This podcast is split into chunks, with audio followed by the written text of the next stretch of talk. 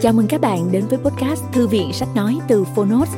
Ở podcast này, chúng tôi chia sẻ phần mở đầu và chương mục của những sách nói bán chạy thuộc nhiều lĩnh vực khác nhau được đội ngũ của Phonos chọn lọc.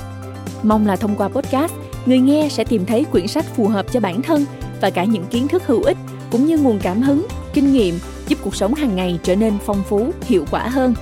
Podcast Thư viện Sách Nói được phát sóng đều đặn vào thứ ba, thứ năm và thứ bảy hàng tuần. Mời các bạn cùng đón nghe. Và nếu yêu thích nội dung này, hãy tải ứng dụng âm thanh số và sách nói có bản quyền Phonos để nghe trọn vẹn cuốn sách.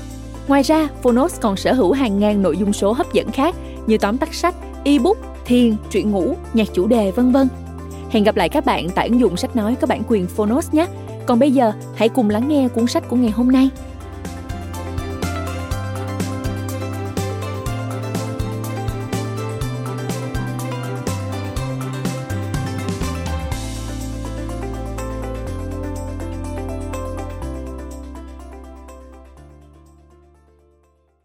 Bạn đang nghe từ Phonos.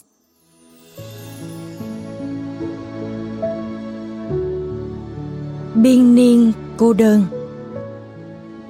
Những năm dài khởi nguồn từ hai chữ chia tay. Tác giả Nguyễn Ngọc Thạch. Độc quyền tại Phonos. Phiên bản sách nói được chuyển thể từ sách in theo hợp tác bản quyền – giữa Phonos với tác giả Nguyễn Ngọc Thạch.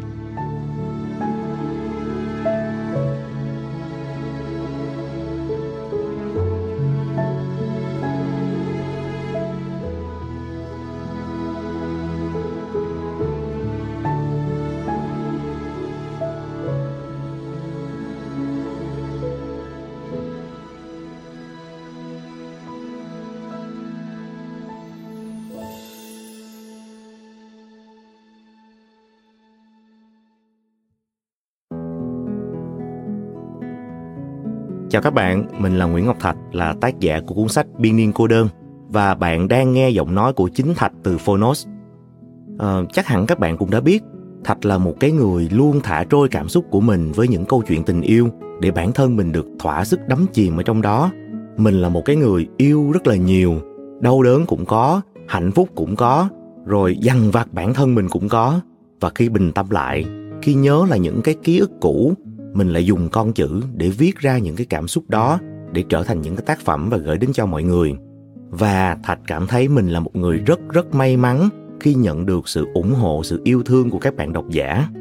Bởi vì, cũng như thạch, các bạn cũng thấy được rằng tình yêu dù là hạnh phúc hay là khổ đau, dù là gian dở hay là trọn vẹn, nó cũng luôn để lại trong lòng của chúng ta những cái dư vị rất là khó quên.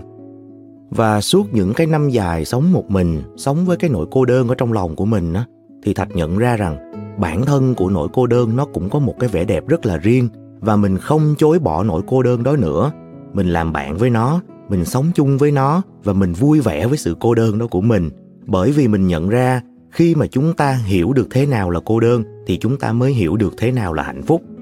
Và thạch hy vọng rằng dù là bạn đang cô đơn hay bạn đang hạnh phúc, thì khi bạn lắng nghe những dòng trong cuốn sách biên niên cô đơn này, bạn cũng sẽ tìm thấy được sự bình yên ở trong tâm hồn mình. Cảm ơn Phonos vì đã cùng Thạch đưa phiên bản sách nói này đến với tất cả các bạn, và chúc các bạn nghe sách thật vui vẻ.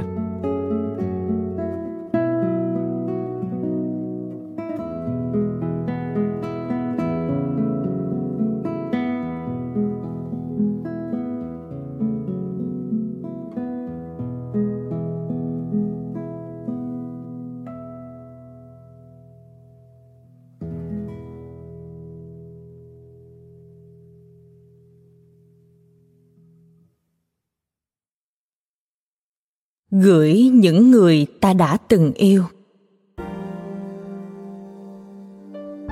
Sách của một người đàn bà thất tình và đang say. Hậu chia tay. Trong những tối cà phê hàng thuyên, đám bạn vẫn quan tâm vì sao hai người lại chọn cách kết thúc như vậy. Liệu phải chăng có hình bóng kẻ thứ ba? Hay trong những tháng ngày cuối cùng bên nhau? Đã vương mùi phản bội. Liệu một trong hai có phải đã gây ra lỗi lầm không thể tha thứ? Em chỉ mỉm cười, lắc đầu phủ nhận. Hai người chia tay chỉ vì chuyện đến lúc phải như vậy, thì phải như vậy thôi. Từ ngày nói câu chia tay, ta chưa từng liên lạc lại, không nhắn tin, không gọi điện, không vào facebook để coi người đó giờ ra sao hay ngay cả trong lúc say, vẫn phải giữ lý trí tỉnh táo. Kiềm chế sự nhu nhược cố hữu, để không trót dại gửi đi một dòng tin ba chữ không nên thốt ra. Và cũng không lân la hỏi thăm người quen để tìm hiểu coi có phải người đó cũng đã có một người khác rồi không. Không hèn kém, không bi lụy, cũng chẳng phải trốn tránh sự thật rằng cả hai đã không còn là của nhau. Chỉ là tận lúc chia tay rồi mình vẫn muốn giữ lại những ký ức đẹp đẽ nhất trong lòng nhau. Chia tay, thứ người ta tiếc nuối nhất chính là kỷ niệm. Vậy nên kỷ niệm cùng một người tốt chẳng phải sẽ đẹp đẽ hơn rất nhiều lần với một kẻ xấu sao? Nên việc cuối cùng có thể làm cho cuộc tình vượt qua đời kia là giữ cho họ hình ảnh thật đẹp trong lòng mình. Ngày chia tay, mọi việc đơn giản hơn từng nghĩ rất nhiều. Chỉ là vài dòng tin nhắn rồi câu trả lời đồng ý. Không cưỡng cầu, không trách cứ, không nước mắt, không oán hận. Chỉ thấy lòng hẳn đi một nhịp, rồi thôi. Qua nhiều rồi, những thăng trầm tình cảm, hiểu rằng trái đất này không bao giờ ngừng quay một nhịp nào vì bất cứ ai rời bỏ chúng ta, là người thân hay tình nhân, là bằng hữu hay kẻ thù, đều như vậy bạn bè hỏi, có còn nhớ không? Gật đầu, nhớ chứ. Dễ giàu gì quên được. Một năm cũng nhớ, mười năm cũng nhớ. Khi nào còn thở là còn nhớ. Bạn bè lại hỏi, có muốn quay lại không? Lắc đầu, vì cái nhớ bây giờ là những hồi ức, là khoảnh khắc là thời gian từng bên nhau. Chứ còn người đó, bản thân đã lãng quên ít nhiều. Người đã xưa, chuyện đã cũ, muốn quay lại là điều không thể. Thiên kim nan mãi nhất hồi đầu. Ngàn lượng vàng không thể mua được một lần quay đầu nhìn lại. Cũng là ý chỉ việc này. Như ngày đó, có người từng dạy rằng, hóa ra khi chia tay, thứ chúng ta từ bỏ là một người tình và giữ lại cuộc tình. Người tình có thể qua đời, còn cuộc tình thì bất tử với thời gian. Em của những ngày này trầm mặc, ít để tâm chuyện buồn vui thế gian. Cứ vậy đêm đêm ngày ngày, ngồi một mình bình an và ghi lại những năm tháng bỏ mặt chuyện nhân tình thế thái ngoài kia. Rồi gom lại thành quyển, đặt là biên niên cô đơn.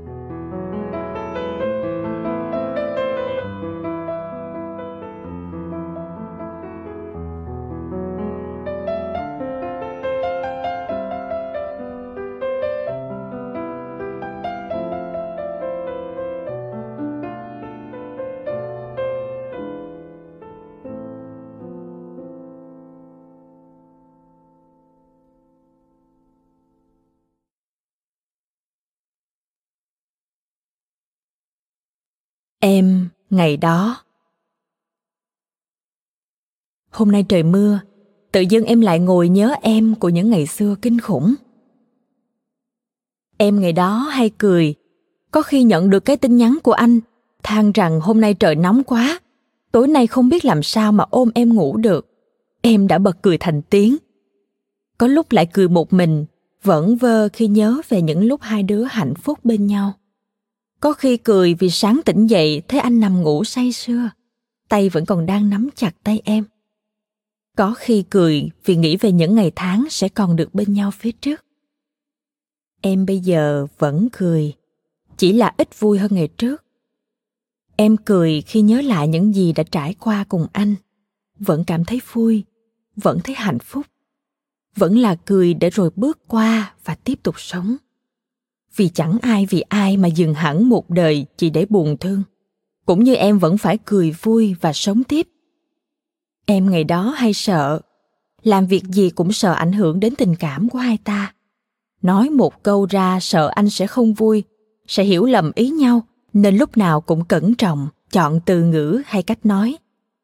Có khi buồn cũng chẳng dám tâm sự, vì sợ rằng anh hôm nay cũng đã có quá nhiều thứ để lo nghĩ còn chịu chung nỗi sầu của em để làm chi cho cực. Có lúc rồi lại sợ mất anh. Theo kiểu, một sớm mai ngủ dậy, anh nhắn rằng, thôi, hết yêu rồi, mình chia tay đi. Đời vạn sự bất ngờ, làm gì lại không sợ? Em giờ chia tay rồi, vẫn còn sợ. Sợ rằng bỗng dưng anh quay về, muốn làm lại cùng em em sẽ nói sao nhỉ? Xin lỗi, em không có thói quen cúi xuống nhặt đồ chùi chân lên lau mặt. Hay, xin lỗi, em không thể nhai lại một cục kẹo cao su đã nhả ra rồi. Nhưng hơn tất cả, em chỉ sợ bản thân mình của bây giờ lại không vui vẻ hay hạnh phúc như xưa. Nên mỗi ngày đều phải sống và học cách sống vui một mình. Giờ đã không còn sợ mất nhau, chỉ là sợ sống không vui em ngày đó hay chờ. Tối tới thì chờ tin nhắn chúc ngủ ngon. Ban ngày thì chờ tin hỏi thăm đang làm gì đó. Sau nhìn lại, thấy mới tin nhắn lập trình đó thật nhàm chán. Nhưng lúc đó nhận lại thấy vui. Lúc hẹn hò đi chơi thì chờ anh qua đón. Ngày thường thì chờ đến cuối tuần để được nằm ôm nhau ngủ. Anh đi công tác thì chờ ngày về có khi lại chờ những ngày lễ để xách túi lên và đi du lịch cùng nhau. Em giờ cũng chờ. Chờ cuối tuần về ăn cơm với ba mẹ. Lễ lộc cũng chờ để dẫn hai người đi chơi. Chợt nhận ra rằng, mấy năm tháng vừa qua, khi mình vui niềm vui riêng, thì ba mẹ cũng đã già đi rất nhiều. Nếu chờ là một biểu hiện của tình yêu, thì hiện tại em yêu chị kế toán.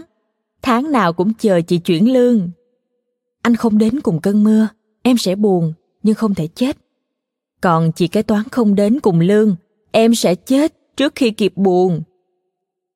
Em ngày đó, khi đi mua đồ dùng cá nhân để ở nhà, hay mua cả hai phần, dĩ nhiên một phần dành cho anh. Bạn chả đánh răng mua hai cái, dầu gội hai chai, vì tóc anh và tóc em khác nhau. Sữa tắm cũng hai loại, vì anh thích mùi này, em thích mùi kia em nghĩ mình nên chu toàn cuộc sống khi hai người bên nhau. Chỉ tiếc rằng anh lại muốn sống tiếp cuộc đời với một người không phải em. Chuyện nghe có vẻ buồn, nhưng không còn lạ. Vì mình chỉ là lựa chọn trong muôn vàng lựa chọn của đời nhau, như chai sữa tắm trên kệ. Rất nhiều mùi, nhiều loại, nhiều tên gọi.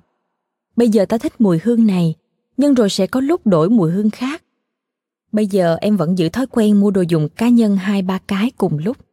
Em dùng hết cái này sẽ chuyển qua cái kia. Hoặc là để sẵn ở đó, dành cho những người đàn ông hoặc đàn bà sẽ ngủ tạm ở nhà mình khi có dịp. Hai cũng sẽ vui, mà một cũng sẽ có cách vui riêng của nó. Em ngày đó hay tin, anh nói điều gì cũng tin, rằng anh không như những người đàn ông khác từng làm em tổn thương rằng chuyện chúng mình sẽ là một câu chuyện có kết thúc vui vẻ. Rằng trên đời này, người tốt với em nhất chính là anh. Rằng anh sẽ không bao giờ phản bội. Em bây giờ vẫn tin. Chỉ là em chọn tin vào chính mình. Tin vào những gì mình cảm nhận. Những gì tự bản thân em nhìn được, thấy được, cầm được, sờ được. Chứ không tin vào lời quảng cáo rằng, anh to lắm, lâu lắm ý em là tình cảm anh to lớn và anh sẽ yêu dài lâu. À em vẫn tin vào đàn ông, nhưng em tin rằng đàn ông bằng cách này hay cách khác, vào lúc này hay lúc khác sẽ phản bội. Em nghĩ rằng sẽ có nhiều người tin như em. Em ngày đó hay hỏi ý kiến của anh về mọi thứ. Tối nay ăn gì? Ngày mai mình sẽ đi đâu?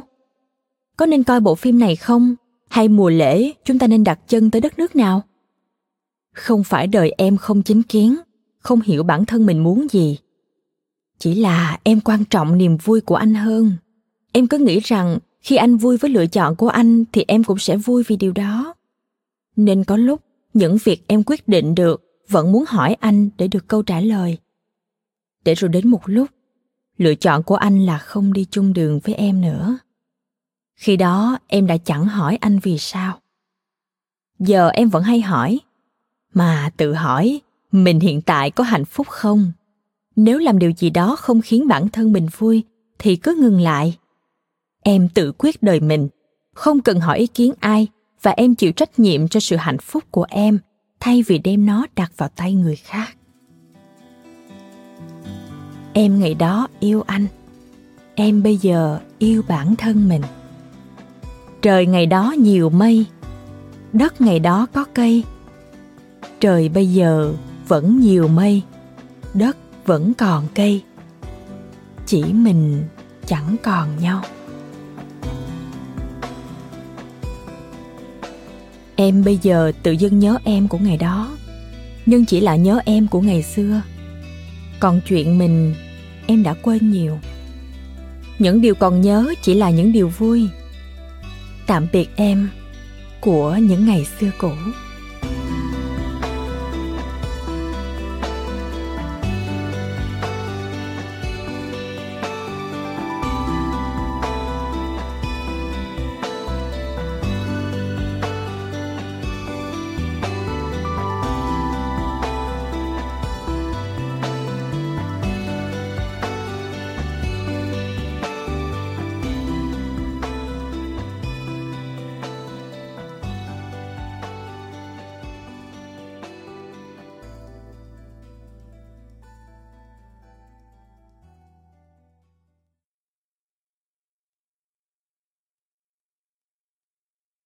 Tán tỉnh. Bạn còn nhớ câu đầu tiên mà bồ cũ nhắn tin để làm quen mình hay không? Anh muốn cảm ơn em vì những chia sẻ của em trên mạng khiến anh có thêm động lực. Bồ cũ, trong một biến cố gia đình khi mẹ ruột phải nhập viện vì bệnh người lớn tuổi, đã nhắn tin như vậy. Những ngày chăm mẹ trong bệnh viện bồ cũ giải trí bằng cách lân la vào nhiều bài viết khác nhau để đọc tìm thông tin hay một lời khuyên nào đó để khiến bản thân thêm sức mạnh đối diện thực tại. Bản thân khi đó, gia đình cũng vừa có người nằm viện trở về, nên hay viết lên những quan sát từ một góc phòng bệnh trong những ngày chăm bệnh. Về chuyện những người chống chọi với bệnh tật từng giờ, về những người ra đi, về những nỗi đau trụ lại. Thật không khó để những tâm hồn đồng cảm, đồng cảnh tìm thấy nhau hồng mong hơi ấm câu mở đầu tán tỉnh của bồ cũ nên được đánh giá cao. Ở đó người ta thấy được chia sẻ, được trân trọng, được lắng nghe và cả được ngưỡng mộ những gì mình đã viết ra. Muốn về vãn hay tán tỉnh, chiếm lấy trái tim hay thứ gì đó lấp ló bên trong đối phương. Dĩ nhiên, chúng ta phải cần có hành động.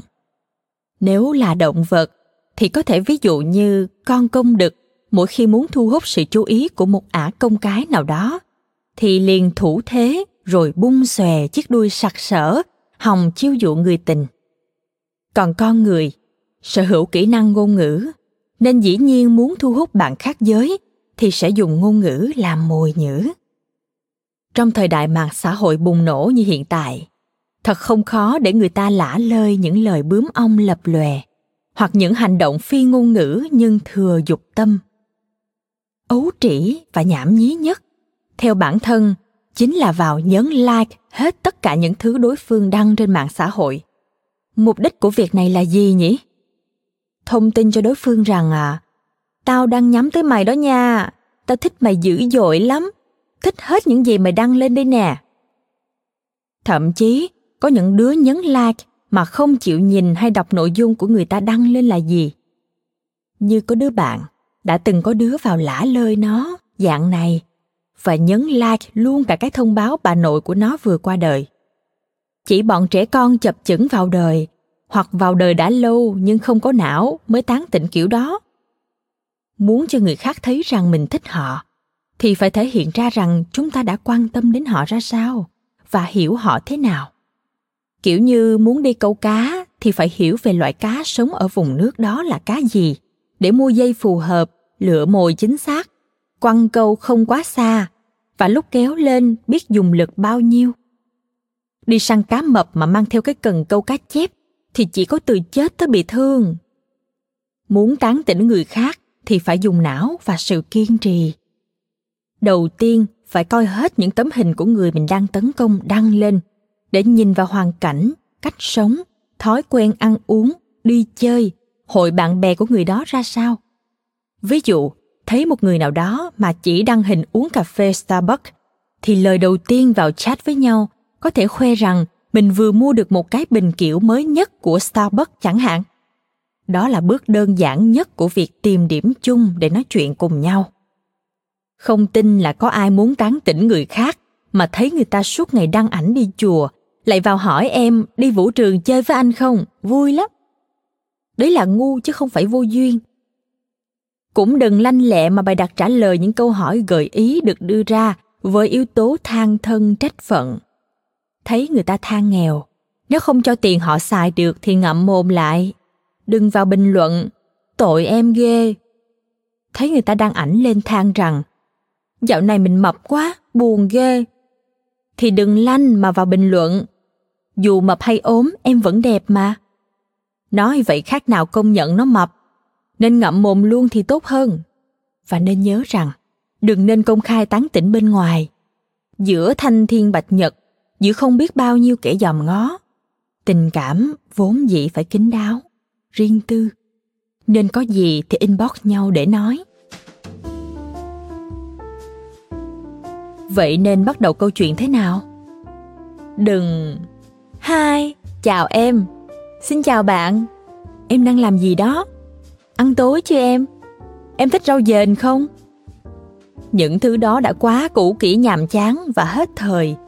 Hãy quay lại với sự kiên nhẫn để tìm hiểu, coi hình, xăm soi đời sống cá nhân của người kia để chọn ra những gì có thể cùng chia sẻ. Như đứa bạn, một đứa không bao giờ đọc sách đã dành hơn hai tuần đọc trọn bộ bảy cuốn Harry Potter. Chỉ vì cô gái nó thích là một Potterhead chính hiệu. Và nó bắt đầu đoạn chat với cô kia bằng câu Alohomora. Một câu thần chú có thể mở khóa nhằm mong cô kia có thể mở khóa trái tim cho nó chui vào. Và dĩ nhiên, cô kia sẽ phản hồi bằng một thần chú gì đó, rồi hai đứa bắt đầu câu chuyện vui vẻ cùng nhau. Nên nhớ rằng, mở đầu cho một câu chuyện vô cùng quan trọng.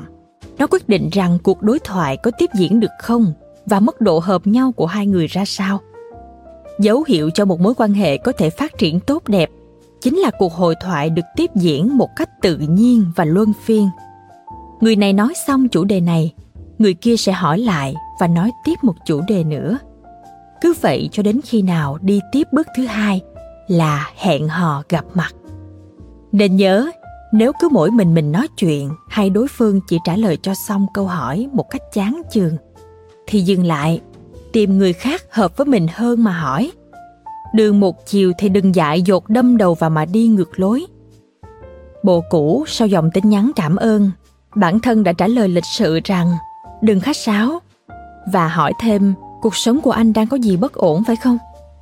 Câu chuyện của cả hai đã bắt đầu một cách chân thành như vậy, để dẫn đến rất nhiều những phản trắc về sau.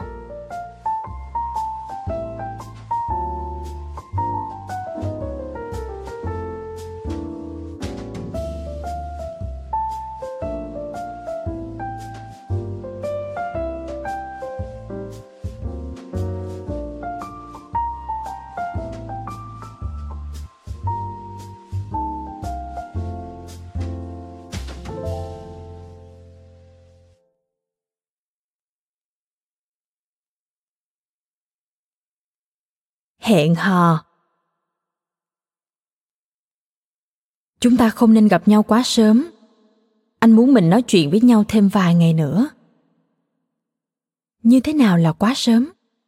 Không có một định nghĩa hay quy định gì về khoảng thời gian từ khi bắt đầu nói chuyện với nhau cho đến gặp mặt nhau lần đầu tiên. Thậm chí trong vài trường hợp, người ta còn gặp nhau trước, biết nhau thông qua những lần gặp gỡ bạn bè rồi mới xin liên lạc và về nói chuyện với nhau sau đó. Nhưng trong giai đoạn mạng xã hội như hiện tại, yêu vì cái nick, mến bởi tấm hình, thì trước khi thấy nhau ngoài đời, thường người ta phải nói chuyện qua mạng trước đã. Sau khoảng ba ngày nhắn tin, đã ngỏ ý muốn đi ăn tối cùng, nhưng bồ cũ từ chối cùng lý do như trên. Dĩ nhiên, khi chúng ta chủ động muốn gặp, nhưng đối phương lại từ chối sẽ khiến mình băn khoăn và hoài nghi về mối quan hệ hiện tại. Có thật sự là đáng tin hay không? Bên cạnh đó, tư duy suy diễn sẽ vẽ ra một tỷ lý do vì sao người kia lại từ chối gặp mặt. Coi đây chỉ là trò đùa vui thoáng chốc, không tự tin ở ngoài hình bản thân, dùng hình giả lừa đảo. Có dị tật gì đó nên ngại ngùng, ở quá xa nhưng giả vờ rất gần. Vân vân nhưng dù là lý do gì, thì cái kết vẫn chỉ có một, không thể gặp lúc này. Vậy khi nào là lúc? Ai mới quen nhau lại chẳng nôn nao muốn được gặp, muốn được diện kiến dung nhan, muốn nghe thanh âm từ bản giọng, muốn chạm vào da thịt nơi bàn tay, hay muốn dựa vào vai nhau trong rạp phim vắng. Những cái khao khát ban sơ lúc nào cũng làm người ta thổn thức trái tim mỗi khi nghĩ về có người thì theo trường phái đánh nhanh rút gọn. Có khi chỉ vừa mới nhắn tin ban sáng, thì chiều tối nhá nhem đã muốn hẹn hò gặp mặt, đón đưa nhau một vòng phố thị lượng lờ.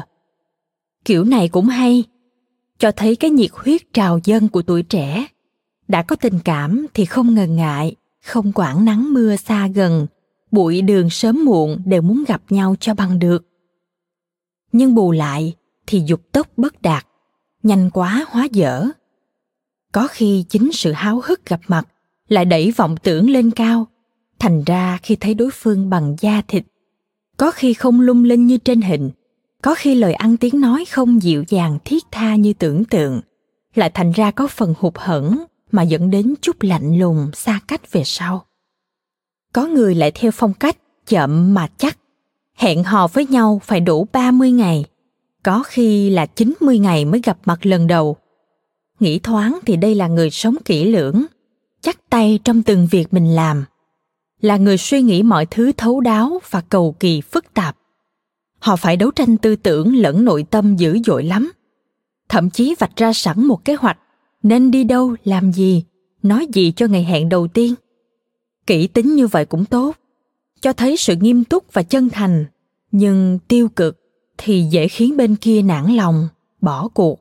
Hay thậm chí trong lúc mình lo kế hoạch gặp nhau bên này có khi bên kia đã vui say với người mới chỉ vì người ta chủ động nhiều hơn.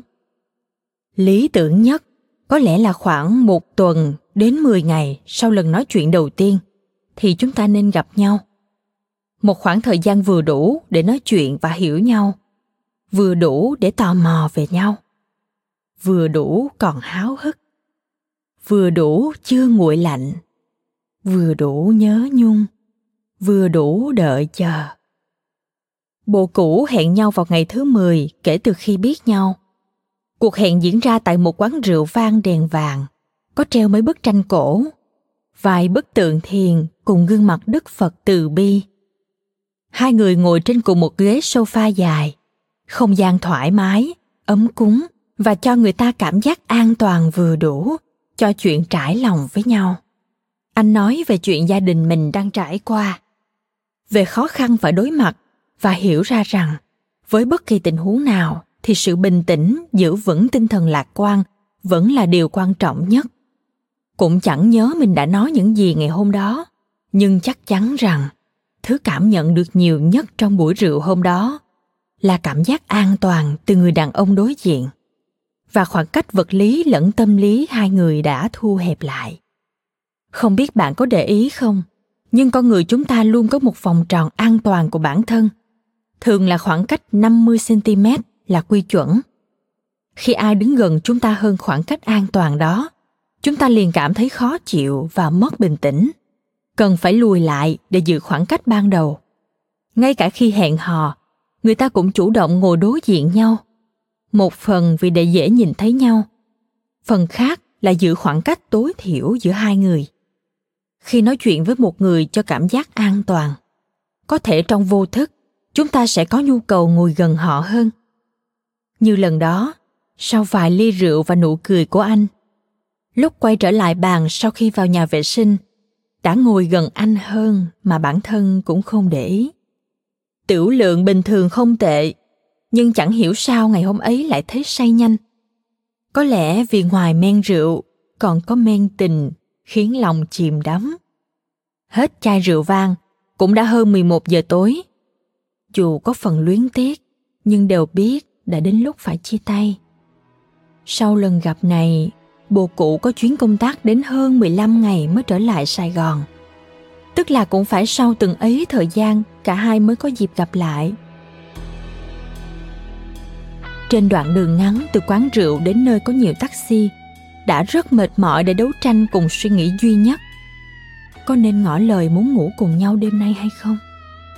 Cả hai đều là người đã trưởng thành, có cảm tình tốt đẹp và hòa hợp trong suy nghĩ, lẫn câu chuyện từ tối đến giờ. Lại có men say trong người. Qua hơi thở lúc cúi đầu cười hay ánh mắt của anh, đoán rằng nếu mình ngỏ ý hay chỉ cần bật một tín hiệu đèn xanh thì mọi việc sẽ vô cùng thuận lợi. Nhưng cuối cùng, lựa chọn là ngồi một mình trên taxi về nhà. Trong lòng dĩ nhiên có nhiều tiếc nuối, nhưng thôi, cuộc đời cũng có những nguyên tắc nhất định. Ví dụ như, nếu trong lần đầu gặp mặt đã lôi nhau lên giường, thì sẽ rất khó có những lần gặp lại nhau sau đó. Nãy em muốn tối nay ôm anh ngủ, nhưng nghĩ tới nghĩ lui lại ngại mà thôi sam không ngỏ ý. Biết đâu anh từ chối thì sao? Em biết mà, nên thôi. Tối nay em chọn người khác để ngủ. Chỉ không ngờ là một câu nói đùa lúc đó lại ứng nghiệm về sau.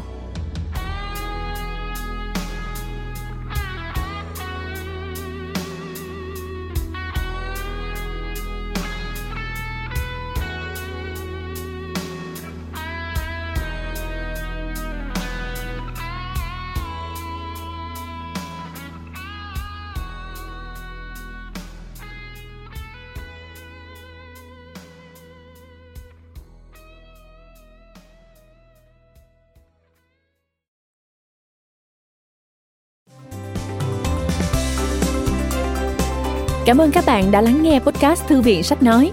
Podcast này được sản xuất bởi Phonos, ứng dụng sách nói có bản quyền và âm thanh số dành cho người Việt. Hẹn gặp lại ở những tập tiếp theo.